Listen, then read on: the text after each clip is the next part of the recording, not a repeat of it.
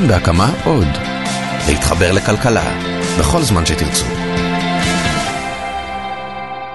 לפני שבועיים גילינו משהו מוזר.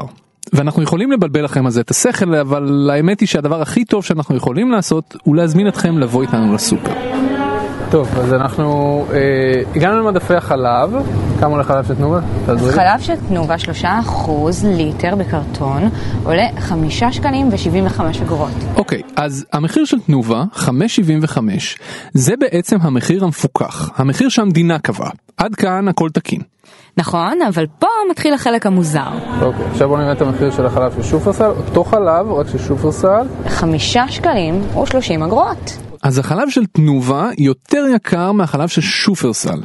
אבל אם חלב הוא מוצר שנמצא בפיקוח של המדינה, כלומר שהמדינה קובעת מה המחיר שלו, זה אמור להיות אחד המקומות הבודדים בסופר שבו אני יכול לדעת שאף אחד לא דופק אותי במחיר כי המדינה סידרה את זה בשבילי.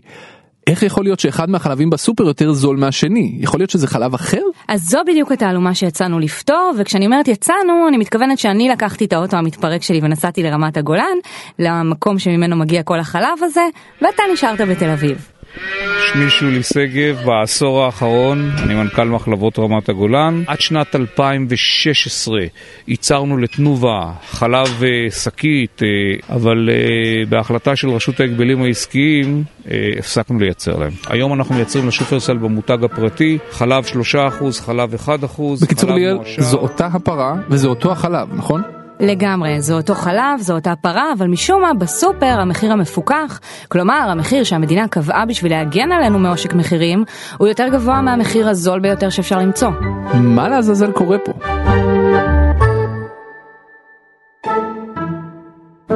שלום וברוכים הבאים לעוד פרק של חיות כיס, אני שאול אמסטרדמסקי. אני ליאל קייזר. ולפני שאתם תוהים, הפרק הזה לא יהיה על חלב או איזשהו משהו כזה, אלא על משהו אחר לגמרי. והסיבה שליאל נסעה עד לקצה רמת הגולן בשביל ללטף פרות לא באמת קשורה לחלב, אלא למשהו אחר. לאחד מרואי החשבון העשירים, המשפיעים והמסתורים ביותר בישראל. קוראים לו יצחק סוארי. השם שלו כנראה לא מוכר לרוב הציבור הישראלי, אבל סוארי היה מעורב במרבית העסקאות הגדולות במשק בעשורים האחרונים, הוא בעצם תפס תפקיד מרכזי במהלכים האלה שבסופו של יום השפיעו על כולנו. והוא גם אחד האנשים האלה שמקפידים לברוח מאור הזרקורים, לא מתבטא בפומבי, לא מתראיין. למה לדבר אם אפשר לשתוק? בתכלס. באופן מוזר, המקום הטוב ביותר להתחיל את הסיפור הזה על סוארי הוא אי שם בקצה שרשרת הייצור של החלב שיש לנו במקרר, אי שם ברמת הגולן, ממש ליד הפרה, היא אפילו ליקקה לי את המכנסיים כשעמדתי שם. למה? משום שרואה החשבון יצחק סוארי הוא-הוא אבי הנוסחה שקובעת מה יהיו המחירים של המוצרים שנמצאים בפיקוח של המדינה, ממש כמו החלב שאנחנו שותים.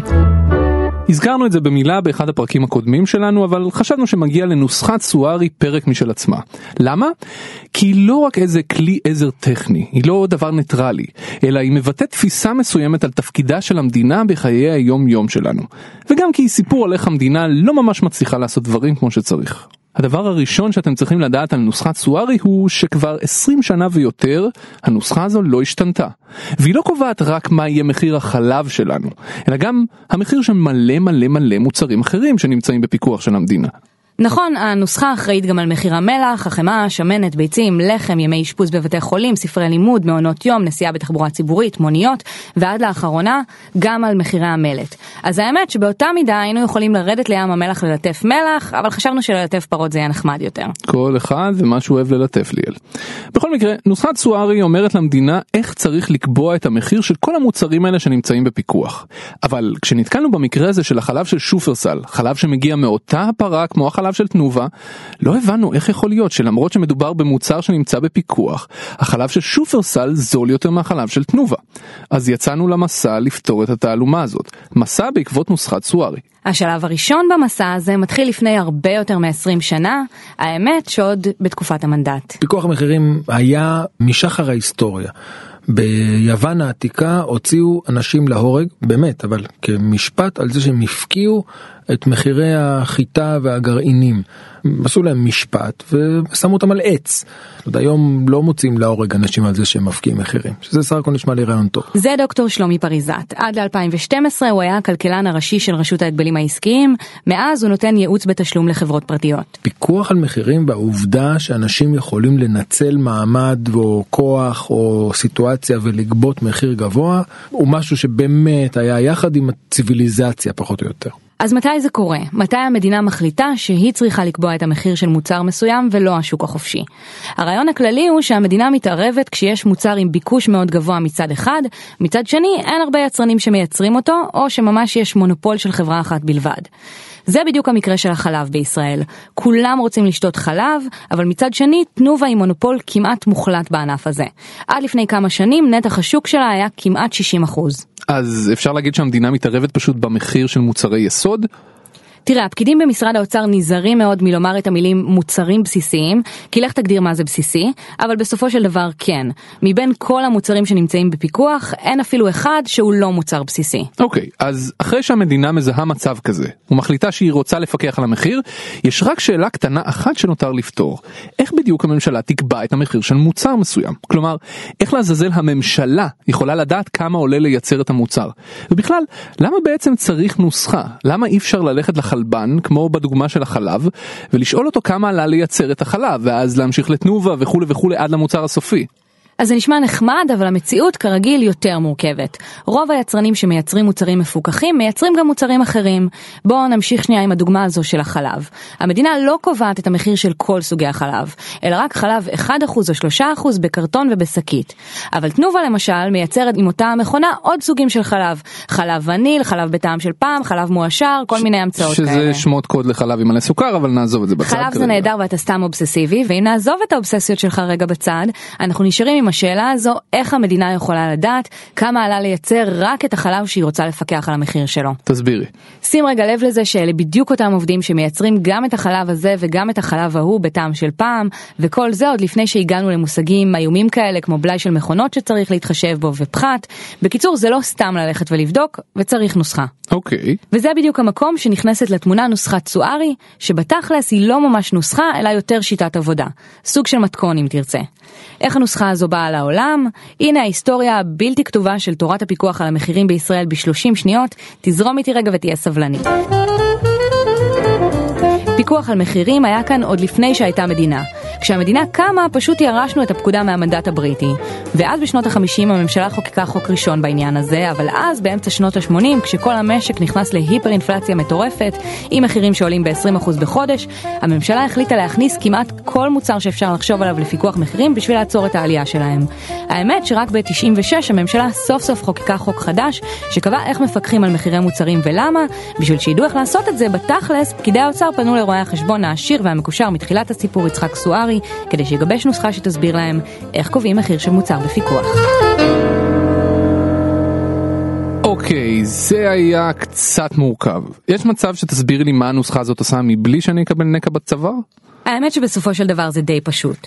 נוסחת סוארי בוחנת מצד אחד כמה עלה לחברה לייצר את המוצר, ומצד שני היא קובעת מה הרווח הלגיטימי שמותר ליצרן להרוויח על המוצר הזה. וזה כנראה החלק הכי בעייתי בנוסחה. איך בדיוק קובעים מה זה רווח סביר?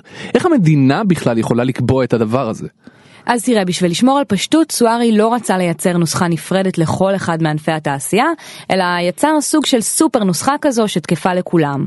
הנוסחה הזו קבעה שכל עוד הרווח של היצרנים הוא בין 6% ל-12%, במצבים מסוימים 14%, זה אומר שיש לנו רווח סביר. מה שסוארי אמר, בוא נעשה את זה יותר פשוט. עכשיו, הפשטות אתה משלם עליה.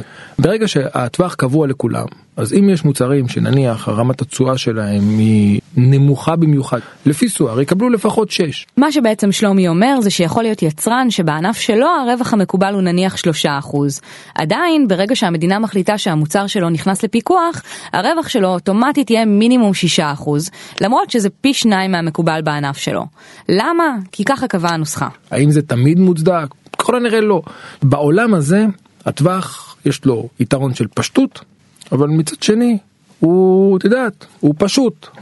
אז הוא מתאים לכולם, אבל גם כשהוא לא מתאים לכולם, הוא עדיין מתאים לכולם. אבל זו לא הבעיה היחידה עם הנוסחה. בעיה מהותית נוספת היא שהרווח הסביר שנקבע לפני 20 שנה פשוט לא מתאים לשוק שלנו היום. היום הריבית בעולם נמוכה בהרבה מלפני 20 שנה, מה שאומר שהיצרנים יכולים ללוות כסף כמעט בחינם אם אני מגזימה. ומאחר שגם המחיר שבו היצרנים לוקחים הלוואות בשביל לייצר דברים הוא חלק מהנוסחה, כלומר חלק מעלות הייצור של משהו, יוצא שמחיר הכסף שהם לווים הפך להיות הרבה יותר זול, אבל הנוסחה כאילו לא יודעת את זה. והתוצאה היא שהנוסחה פשוט מגדילה להם את הרווח, והוא נהיה רווח מופקע. וכך, במקום להגן על המחירים, היא מנפחת רווחים. ואחרי כל זה, הבעיות עם נוסחת סוארי לא נגמרות כאן. בוא ניתן למי שהיה שם בעצמו לספר איך זה נראה מבפנים. הפיקוח לפעמים מוצא את עצמו אה, חסר אה, כלים אפקטיביים להתמודד מול הגופים המפוקחים. זה בועז סופר, היום הוא עובד בשוק הפרטי, אבל עד לפני כמה שנים הוא היה סמנכ"ל רשות המיסים ושימש בשורה של תפקידים במשרד האוצר. הוא אפילו ישב בראש הוועדה שאחראית על קביעת המחירים של כל המוצרים המפוקחים, ונקראת בשם ההוקו יצירתי תחזיק חזק, ועדת המחירים. הידע נמצא אצל הגופים המפוקחים, הנתונים נמצאים אצל הגופים המפוקחים, ולכן בלא מעט מקרים המפקח תלוי במפוקח. כמעט, כמעט תמיד הפיקוח הוא עם קצת יד אחת קשורה מאחורי הגב, ביחס לגופים המפוקחים. סליחה על משחק המילים המפגר, אבל זה נשמע לי כמו לתת לחתול לשמור על השמנת. או במקרה שלנו, כן זה המפגר, או במקרה שלנו, בשביל לקבוע מה צריך להיות המחיר של החלב, המדינה צריכה לקבל מתנובה את הנתונים על כמה עולה לייצר את החלב. אבל עם כל הסיבה שבגללה אנחנו רוצים לפקח על המחיר של החלב, אם משום שאנחנו לא יכולים לסמוך על תנובה שתקבע מחיר הוגן בשוק, איך בדיוק אנחנו יכולים לסמוך על תנובה שתיתן לנו את הנתונים האמיתיים? זה לא שהיא משקרת בנתונים. חשבונאיים, כמו שהיא פשוט יכולה להכניס פנימה כל מיני עלויות שיש לה, שלאו דווקא קשורות לייצור של המוצר הספציפי המפוקח, או להשתמש בכל מיני טריקים חשבונאיים, ולמדינה לא תמיד ברור איך להתמודד עם זה. וזה לא רק חשדות תיאורטיים, אלא זה קרה באמת, לפחות במקרה אחד שאנחנו יודעים עליו. נכון, זה קרה עם מחיר המלט, שעד לא מזמן היה בפיקוח של המדינה. בשלב מסוים מבקר המדינה בדק את המחיר של המלט לעומק, ואז הוא גילה שבמשך שנים המחיר המפוקח שהממשלה קבעה, היה בעצם מחיר מופקע. למה? כי בשוק המלט יש מונופול של חברת נשר, ונשר מספקת מלט לא רק לשוק הישראלי, אלא גם לפלסטינים. נשר נתנה לרשות הפלסטינית הנחות משמעותיות על המחיר, מי שסבסדו את ההנחות האלה היו הצרכנים הישראלים, אנחנו. אנחנו שילמנו יותר במסגרת המחיר המפוקח, כדי שהפלסטינים ישלמו פחות. במשך שנים אף אחד אפילו לא שם לב, כי נוסחת סוארי אפשרה לנשר רווח של 14%, כאילו שמדובר ברווח סביר, וגם כי הרגולטור פשוט נרדם בעמידה ואפילו לא טרח לבדוק לעומק את העניין הזה. כפיים. בשלב מסוים למישהו נפל האסימון שיש פה בעיה ושצריך לתקן את הנוסחה. מתי? ממש לא מזמן, רק לפני 13 שנה, בשנת 2004. Hmm. באותה שנה במשרד התמ"ת, ככה קראו פעם למשרד הכלכלה, מישהו הבין שהעולם השתנה והגיע הזמן לרענן את הנוסחה. אז המשרד שכר יועץ חיצוני כדי שיגבש נוסחה חדשה. והיועץ הזה אפילו עשה את מה שהוא היה צריך לעשות וגיבש אלטרנטיבה ששינתה את האופן שבו מודדים את הרווח של היצרנים והכל, והציגו את זה לממשלה, ומה קרה אז? האמת שפשוט כלום. הנוסחה החדשה הוצגה למפקחי המחירים במשרדים השונים ב-2005, ואז ועדת המחירים קיימה שלושה דיונים מרתוניים בנושא, אחד ב-2006 ושניים ב-2008, ואז היא החליטה פשוט לא להחליט. די נו. נשבעת. מאז במשך כמה שנים טובות לא קרה כלום, עד שבקיץ אחד 400 אלף איש יצאו לרחובות והתחילו לצעוק.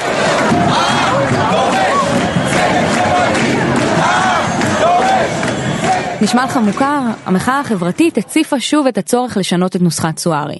למה זה קשור אתה שואל? כי כשיצאנו לרחובות להתקומם על יוקר המחיה ועל המחירים שאנחנו משלמים, התברר שחלק מהם אשכרה נקבעו על ידי המדינה, כמו מחיר המלט. שלומי פריזת היה חבר בוועדת טרכטנברג, שבחנה גם את הסיפור הזה של נוסחת סוארי. התובנה המרכזית הייתה, בצורה שבה זה מיושם כרגע, זה לא עובד כמו שצריך. בסדר, צריך גם לבדוק את ההתאמה של הנוסחה, בכל זאת, סוארי כתב אותה ב-96. אף אחד מאיתנו לא נוסע באוטו 96, בסדר? היה אז 2011. אז אולי אם האוטו צריך להחליף אותו, אולי גם הנוסחה צריך להחליף אותה, צריך לבדוק אותה, צריך להסתכל עליה. אז בסוף 2011 ועדת טרכטנברג המליצה לממשלה לשנות את הנוסחה. אבל גם אז זה פשוט לא קרה. די נו. ועדת טרכטנברג אמנם המליצה, אבל בשביל ממש לשנות את הנוסחה, משרד האוצר היה חייב שוב לשכור יועץ חיצוני, כי למה להסתמך על העבודה הקודמת שבוצעה אם אפשר להעסיק עוד מישהו והוא יוכל לשלוח חשבון? אז בדצמבר 2011 המדינה קיבלה החלטה שהולכים לשכור יועץ. רוצה לנחש מתי זה קרה? תקיא אותי. בנובמבר 2012, באיחור אלגנטי של כמעט שנה, משרד האוצר רק פרסם את הפנייה לקבל הצעות לייעוץ כלכלי למטרות עדכון נוסחת סוארי. ואז שינו את הנוסחה. לא, עוד לא. בשלב כלשהו נבחרה הצעה זוכה, ואז התברר שיש בעיה עם החברה הזוכה, וכל העניין הזה התעכב עוד קצת. רק בדצמבר 2015 משרד האוצר דיווח בהתרגשות שסוף סוף היועצים שלו יצרו נוסחה חדשה, ואו-טו-טו סוארי הופך להיסטוריה. ואז שינו את הנוסחה, נכון? תגידי שאז שינו את הנוסחה? למה אתה כזה פזיז שאול? חלפה שנה שלמה מאז ההודעה ההיסטורית של משרד האוצר על שינוי הנוסחה, ועד שהמשרד אשכרה אימץ את הנוסחה לליבו באופן רשמי. זה קרה, תאמין או לא, ממש החודש. אנחנו חיים בעידן היסטורי, ואפילו לא שמנו לב. יא אלוהים.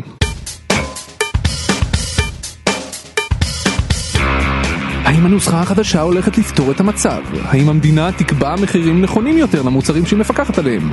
האם כל הבעיות שלנו ייפתרו? כל הבעיות שלנו בחיים לא ייפתרו שאול, ובהקשר הספציפי של נוסחת סוארי, האמת היא שאנחנו פשוט עדיין לא יודעים. יש מצב שהנוסחה החדשה מסובכת מדי, היא מאוד מאוד ארוכה, 68 עמודים לעומת 8 שסוארי כתב בזמנו, ומעבר לזה היא מאוד מאוד ספציפית. בעצם את כל הפשטות הזו של נוסחת סוארי שפספסה כל מיני דברים בדרך, החליפו במשהו שהוא מאוד מאוד מאוד מסובך, וכנראה שייצור בעיות חדשות. והאמת היא שהסיפור הזה רחב יותר מהסיפור של נוסחת סוארי עצמה. כל האנשים שדיברנו איתם אמרו לנו שפיקוח מחירים זה המוצא האחרון שהם רוצים להגיע אליו.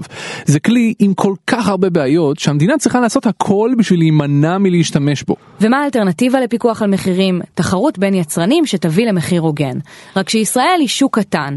בהרבה מאוד תחומים אין מקום להרבה שחקנים ונוצרים מונופולים שיכולים לעשוק את הציבור. ואז יש לנו מין ביצה ותרנגולת כזו. ברגע שאתה מפקח על מוצר, הסיכוי שתהיה בו תחרות הולך ופוחת. כי מי רוצה להיכנס לתחום שהמדינה מגבילה בו את הרווח? מצד שני, מלכתחילה המדינה מפקחת בגלל שאין תחרות. וזה הפרדוקס של הפיקוח על המחירים. אם אהבתם את הפרק הזה כתבו לנו ובכלל אם יש לכם רעיונות לעוד פרקים של נושא אחד שאנחנו יכולים uh, להרים קדימה שלחו לנו מייל לכלכלי cal cal שזה kan.org.il או כתבו לנו בטוויטרים שלנו או בפייסבוקים שלנו של התאגיד ונגיד תודה רבה לאנשים שעזרו לנו להרים את הפרק הזה. תודה רבה ל... רום עתיק שהפיק אותנו. תודה רבה ל... תודה רבה לאסף רפופורט שהיה טכנאי ההקלטה שלנו מאחורי הזכוכית. ותודה מיוחדת לאייל שינדלר שרוחו שורה עלינו תמיד. אה, את כל הפודקאסטים שלנו תוכלו למצוא בפלטפורמת הפודקאסטים של תאגיד השידור הישראלי וגם פודקאסטים אה, מומלצים אחרים. את היית? ליאל קייזר. ואני הייתי שאול אמסטרדמסקי, תודה רבה לכם על ההאזנה.